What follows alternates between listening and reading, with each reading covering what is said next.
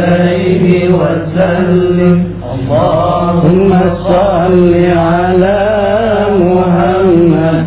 يا رب صل عليه وسلم. اللهم صل على طه.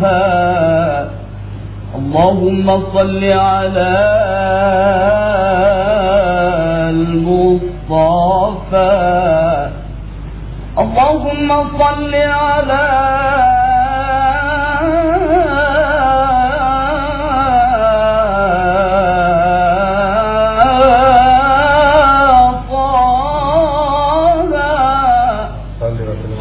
اللهم صل على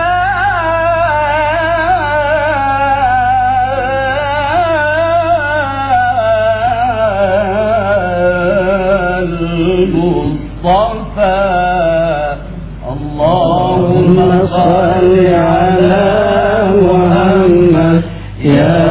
صل عليه وسلم. اللهم صل على محمد.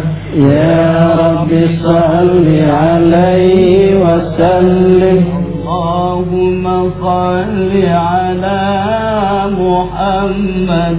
يا رب صل عليه وسلم. Assalamualaikum warahmatullahi wabarakatuh. Alhamdulillah warahmatullahi wabarakatuh. Amin ya mujib as-sailin. Alhamdulillahi rabbil alamin. Allahumma salli wa sallim ala Rasulillah sallallahu alaihi wasallam wa ala alihi wa ashabihi wa man tabi'ahu bi ihsan ila yaumiddin. Setelah salawat dipanjatkan dan bersamaan turunlah rahmat Allah hujan di pagi hari ini Mudah-mudahan ini bertanda cahaya hati kita semakin diberkahi oleh Allah Jalla Jalaluh. Kali ini kita bersama, nah ini Ustadz Haji Muhammad Amin Tahmid MM. Beliau ini satu kelas ya, satu kamar. Uh, siapa yang latihan beliau? Ustadz Irfan Irawan.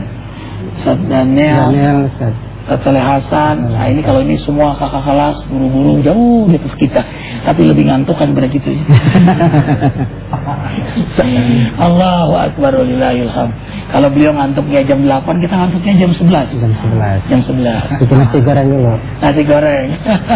Dan kita masih punya kenangan malam-malam mau tidur masak uh, nasi goreng uh, dengan uh, garam. Nasi cukup dengan garam, cabai, ah, sama kunyit, nggak ada lauk apa-apa. Itu udah asyik bener. Siapa yang pintar masak nih waktu itu ya? Ya. Dan Dan uh, itu kenangan indah. Kita tidak bahas kenangan itu hanya sebuah cerita yang indah. Tadi kita membahas tentang tohal, kesucian yang membawa ketentraman hidup bersama Ustadz Amin Tahmid.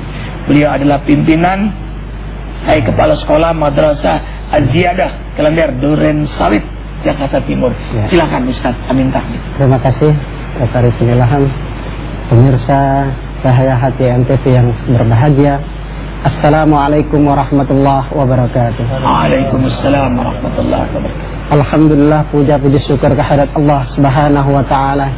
Di pagi hari yang penuh berkah ini Allah izinkan kita untuk bermuajah sekaligus kita insya Allah membersihkan diri dari hal-hal yang Allah ra- larang kepada kita karena pagi yang penuh berkah ini Allah turunkan para malaikatnya khususnya kepada kita-kita yang insya Allah sudah melaksanakan sholat tahajud, sholat hajat dan dilanjutkan dengan sholat subuh berjamaah. Alhamdulillah pada kesempatan yang berbahagia ini Al-Fakir ingin mengajak kepada pemirsa sekalian bahwa tuntunan yang Allah berikan kepada kita dalam agama Islam yaitu baik itu beribadah, sholat, zakat dan seterusnya semuanya penuh hikmah dan makna. Allah Subhanahu wa taala berfirman dalam uh, kitabnya yang mengatakan innallaha yuhibbut tawwabin wa yuhibbul mutatahhirin. Allah cinta kepada hamba-hambanya yang mau bertobat dan Allah juga cinta kepada hambanya yang selalu menjaga kesucian. Subhanallah. Kalimat-kalimat ini penuh makna di mana Allah gandengkan orang-orang yang bertaubat dengan orang-orang yang suci. Apa makna dari ini? Ini sebuah pelajaran bagi kita khususnya umat Islam di mana Islam mengajarkan dari kebersihan hati dan kebersihan jasad. Allah atur, Allah tuntun sehingga dengan kebersihan ini insya Allah kita akan menjadi orang-orang yang tentram hidupnya, orang-orang yang bahagia dunia dan akhirat. Kenapa? Karena Allah Subhanahu wa taala pun telah memberikan kepada kita bahwa di dalam kita beribadah kita harus selalu menjaga kesucian. La solata liman la tohurolahu. Tidak ada orang yang salat tanpa bersuci. Ini ada kaitannya Ketika kita menghadap kepada Allah Subhanahu wa taala, kita bersihkan diri kita dari yang sifatnya fisik maupun batinnya.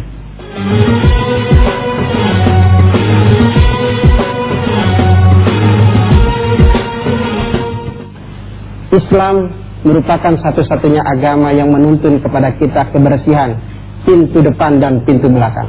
Hmm. Tahu nggak Ustaz? Apa itu? Pintu depan. Pintu depan. Pintu, pintu depan belakang membersihkannya beda dengan pintu belakang. Hmm. Kalau pintu besar, pintu depan itu harus dibersihkan dengan bersihan yang besar-besar, Saat.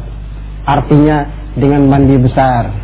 Karena pintu depan ini Allah ciptakan makhluk yang luar biasa, yaitu manusia. Dan ah, cara membersihkan. Jadi dari pintu depan, uh, dari itu lahir manusia. Nah itu, Saat. Itu mulai memahami tadi apa? Ah, udah mulai, udah mulai. Ustaz Saleh paham. Oh, paham. Udah lebih tahu itu. Karena pengalaman. Karena banyak pintunya. Astagfirullah. uh, proses paham dia beliau. Nah, ketika Islam mengajarkan kepada kita tentang kebersihan batin, kebersihan lahir, ini ada hikmah di antara kita hmm. bahwa ternyata ketika orang menjaga wudhunya, menjaga kebersihan jasmani dan rohaninya, Allah jauhkan daripada sifat-sifat yang orang-orang orang punya. Ketentraman itu tentunya ada dalam hati. Hmm. Dan ketika kita menghadap kepada Allah Subhanahu wa taala, kita bersihkan fisik kita, baju kita, sejadah kita, sepatu yang kita pakai ketika kita akan masuk ke dalam masjid atau musola, atau ketika kita kebarkan itu sejarah kita harus lepas walaupun sepatu itu luar biasa mahalnya. Karena kita berhadap kepada Allah yang maha suci. Ini implementasinya kita ke hadapan manusia betapa luar biasa. Dan ini ada yang betul masuk? Masuk Islam? Nah, Alhamdulillah. Ya mungkin pernah kawan baca baca cerita uh, seorang yang mendapat hidayah jadi judulnya Abu Abal Hidayah pintu-pintu hidayah salah satunya dari kebersihan pakaian. Jadi penjaga hotel ya, dia di Eropa itu dia selalu cuci dia bagian pencucian. Tapi dia bingung punya orang ini kok bersih selalu gitu. Pakaian dalamnya, cara dalamnya bersih. Itu pintu apa tadi? Ya, pintu depan. kok bersih selalu? Yang lain kan kotor, kok ini bersih. Nah ditanya agama saya Islam karena Islam mengajarkan toharoh tadi, hmm. kebersihan. Ya kan kalau pipis kita disiram, istinja, bersih, tidak hanya dengan tisu saja. Makanya apa bahasa kerennya? Aceboku. Aceboku. Itu subhan bahkan maaf disunahkan juga ini sampai agak sedikit dimasukkan ke dalam. Ya. Jangan sampai ada yang tersisa di situ. Bahkan uh, rahasia belakangan ditemukan kenapa dalam Islam sampai mau maaf mau pipis saja sampai kita jongkok seperti ini kan. Kemudian uh, berjalan itu pak bagian perut tertekan dengan itu meneteskan bagian yang terakhir sehingga tidak ada yang tersisa lagi. Sekaligus kasih tahu pada yang lain, gua lagi pipis yang diganggu. yeah, yeah. Dan baru sekarang ditemukan penelitian terbaru ya, walaupun tahun 83 di Malaysia, itu Ternyata pipis yang seperti itu bersih, tidak ada virus, tidak kuman, dan itu jauh dari penyakit-penyakit kemaluan dan mencegah ejakulasi dini. Tuh, Betul. ada reaksi rupanya. Ya, Teruskan Ustaz. kemudian juga banyak di beberapa pabrik atau perusahaan yang sudah menerapkan bahwa para karyawannya itu sudah harus dawamul wudhu, Ustaz.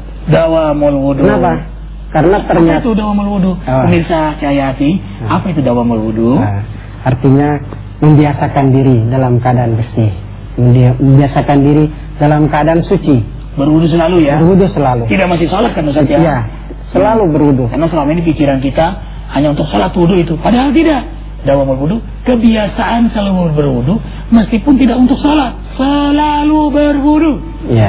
dalam konteks ayat tadi kan Allah katakan inna allaha yuhibbu tawabina wa yuhibbu mutatahhirin Hmm. Berarti kan Allah mendahulukan uh, kebersihan hati Iya. baru kebersihan fisik. Ya.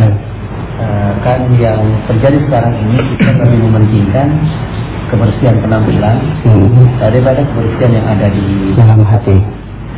Padahal kebersihan penampilan itu kan orang bisa kita Kecoh. kecoh kita tipu Hmm. kita berpakaian sepertinya seperti ustaz gitu kan Hmm. Belum tentu ustaz Ya, pemburu hantu juga pakainya sama. bisa seperti itu. Maksud saya, eh, bagaimana kita dalam menyikapi ayat ini tadi? Ya, karena dalam ayat tadi jelas Allah mendahulukan kebersihan hati daripada kebersihan fisik.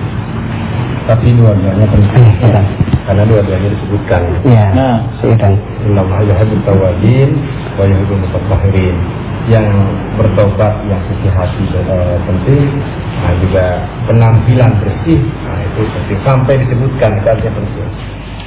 Berarti Islam itu agama isi dan sampul. Nggak hanya sampul, nggak hanya isi. Isi dan sampul. Kecenderungan orang kalau sudah sungguh-sungguh mendekatkan diri kepada Maha Suci, maka dia jaga kesucian hatinya dan kesucian lahiriahnya, sampai kesucian hartanya, kesucian rumahnya. Oh, makanya tidak heran kalau orang mukmin itu rumahnya bersih, nyaman dilihat.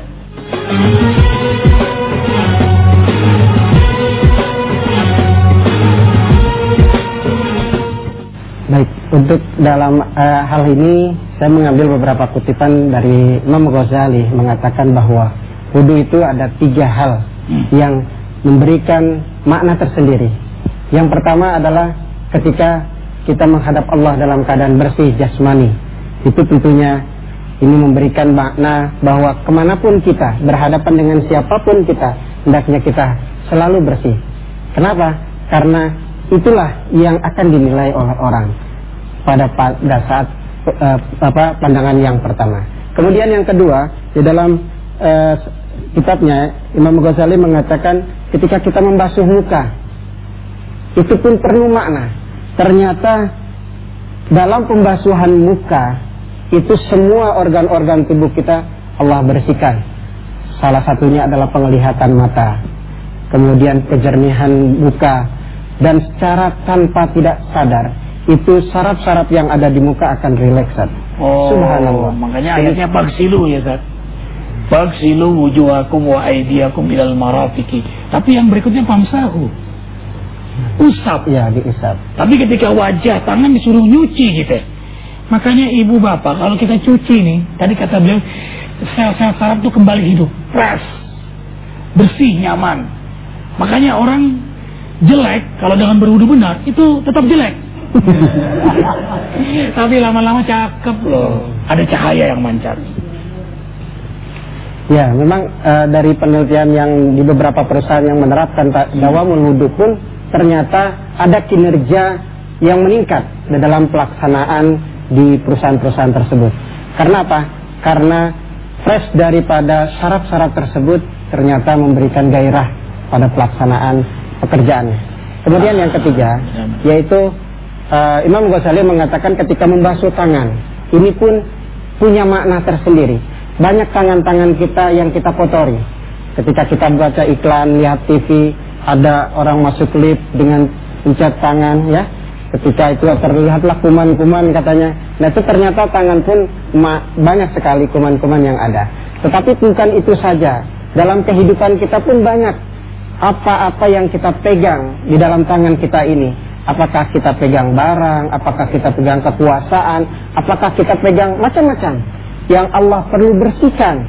Dan ini banyak sekali yang tidak kita rasakan. Subhanallah, implementasi daripada tohara ini kalau kita benar-benar menerapkannya dengan baik, kemudian kita lakukan kepada masyarakat, hidup kita akan tentram. Ya. Betapa tidak tentramnya kita ketika kita membawa apa-apa yang bersih ke rumah kita, kita berikan anak, istri dan keluarga kita dengan makanan-makanan yang bersih, Ah. kita tidak akan membuat stres bagi kita semuanya. tangan bersih. Ustaz. Ini Ya. jadi ingat nih, biasanya kalau ibu-ibu tuh kalau datang ke arisan, begitu selesai arisan main buntel aja tuh, bungkus bungkus, sayang anak, sayang anak, sayang anak.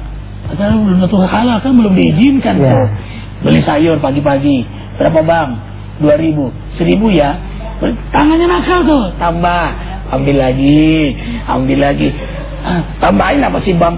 Abangnya sih senyum-senyum tapi senyum-senyum sekol gitu. Itu kan nggak halal ya Dad ya. Apalagi yang makan semen, makan Hmm. aspal, makan Betul. gedung, makan hutan. Nah, Mungkin zatnya tidak anjing babi yang jelas haram. Yang berbahaya itu rijisun. Tidak kelihatan tapi amalnya setan. Cara mencarinya yang tidak halal, eh, sogok korupsi, tipu menipu, sumpah palsu. Tahu banyak seperti makan anjing dan babi. Akhirnya jadi darah, jadi daging. Jadi darah, jadi tadi kata beliau, dibelanjakan, dimakan, jadi rumah, jadi kendaraan. Kalau jadi darah, jadi daging, kenapa disebut dalam hadis Nabi, la yadkhulul jannah lahmun aw damun nabatan nabatan min suktin. Tidak akan sekali masuk surga darah, daging yang tumbuh dari barang yang haram. Why? Karena darah yang haram dari hasil makanan yang tidak halal, cara mencari yang tidak halal, itu kita membangun the room of syaitan, hujratus syayatin, ruang-ruang setan pada tubuh kita. Makanya doanya nggak diterima, ya kan? Ya. Ada orang yang capek-capek berdoa. Apa kata sahabat? Ya Rasulullah, doanya pasti diijabah. Apa kata Rasul? Aku hampir berpikir sama dengan kamu. Akhbarani Jibril. Tapi Jibril memberitahu kepada aku bahwa orang itu mencari hartanya dengan menipu. Pakaiannya dibeli dari menipu. Maka tubuhnya dari dari hasil menipu. Bagaimana Allah mendengar doa penipu? Tidak khusyuk akhirnya. Tidak diterima walaupun udah susah payah. Ada orang haji dari hasil korupsi. Hmm. Da- berangkat dia seorang pedagang dari hasil menipu. Bagaimana Allah ijabah ibadah mereka? Pantaslah mereka tidak bisa masuk surga hanya dari soal makanan. Maka itu toharoh ruhiyah ini membawa toharoh jasa dia. Kesenangan berwudu, kesenangan ingin yang halal, kesenangan mencari rezeki yang asal banyak tapi halal Ya. dan membawa keberkahan. Dan apa yang terbayang pada guru-guru ini ikhwatul iman? Begitu dapat yang halal, pengennya berkah. Apa yang terbayang di benak Ustadz Amin, Ustadz Asep, ya Ustadz Soleh Hasan, semua guru-guru kita kalau dapat duit pikirannya apa? Bukan beli mobil yang mewah, bukan beli Jaguar atau apa? Apa di benak beliau? Santren, yatim. Itulah barokah. Karena ingin kesucian mendekat pada maha suci, maka diberikanlah pikiran, ide-ide, aktivitas membawa kesucian lagi. Ternyata kebaikan itu mengundang kebaikan berikutnya. Hal jazaul ihsan ilal ihsan. Terima kasih ya Allah. Kau beri kesempatan kami untuk mengaji bersama dalam cahaya hati ini. Kafaratul majlis. سبحانك اللهم وبحمدك أشهد أن لا إله إلا أنت أستغفرك وأتوب إليك وبالله التوفيق والهداية السلام عليكم ورحمة الله وبركاته وعليكم السلام ورحمة الله اللهم صل على محمد يا رب صل عليه وسلم اللهم صل على محمد يا رب صل عليه وسلم. اللهم صل على محمد. يا رب صل عليه وسلم. اللهم صل على محمد. يا رب صل عليه وسلم.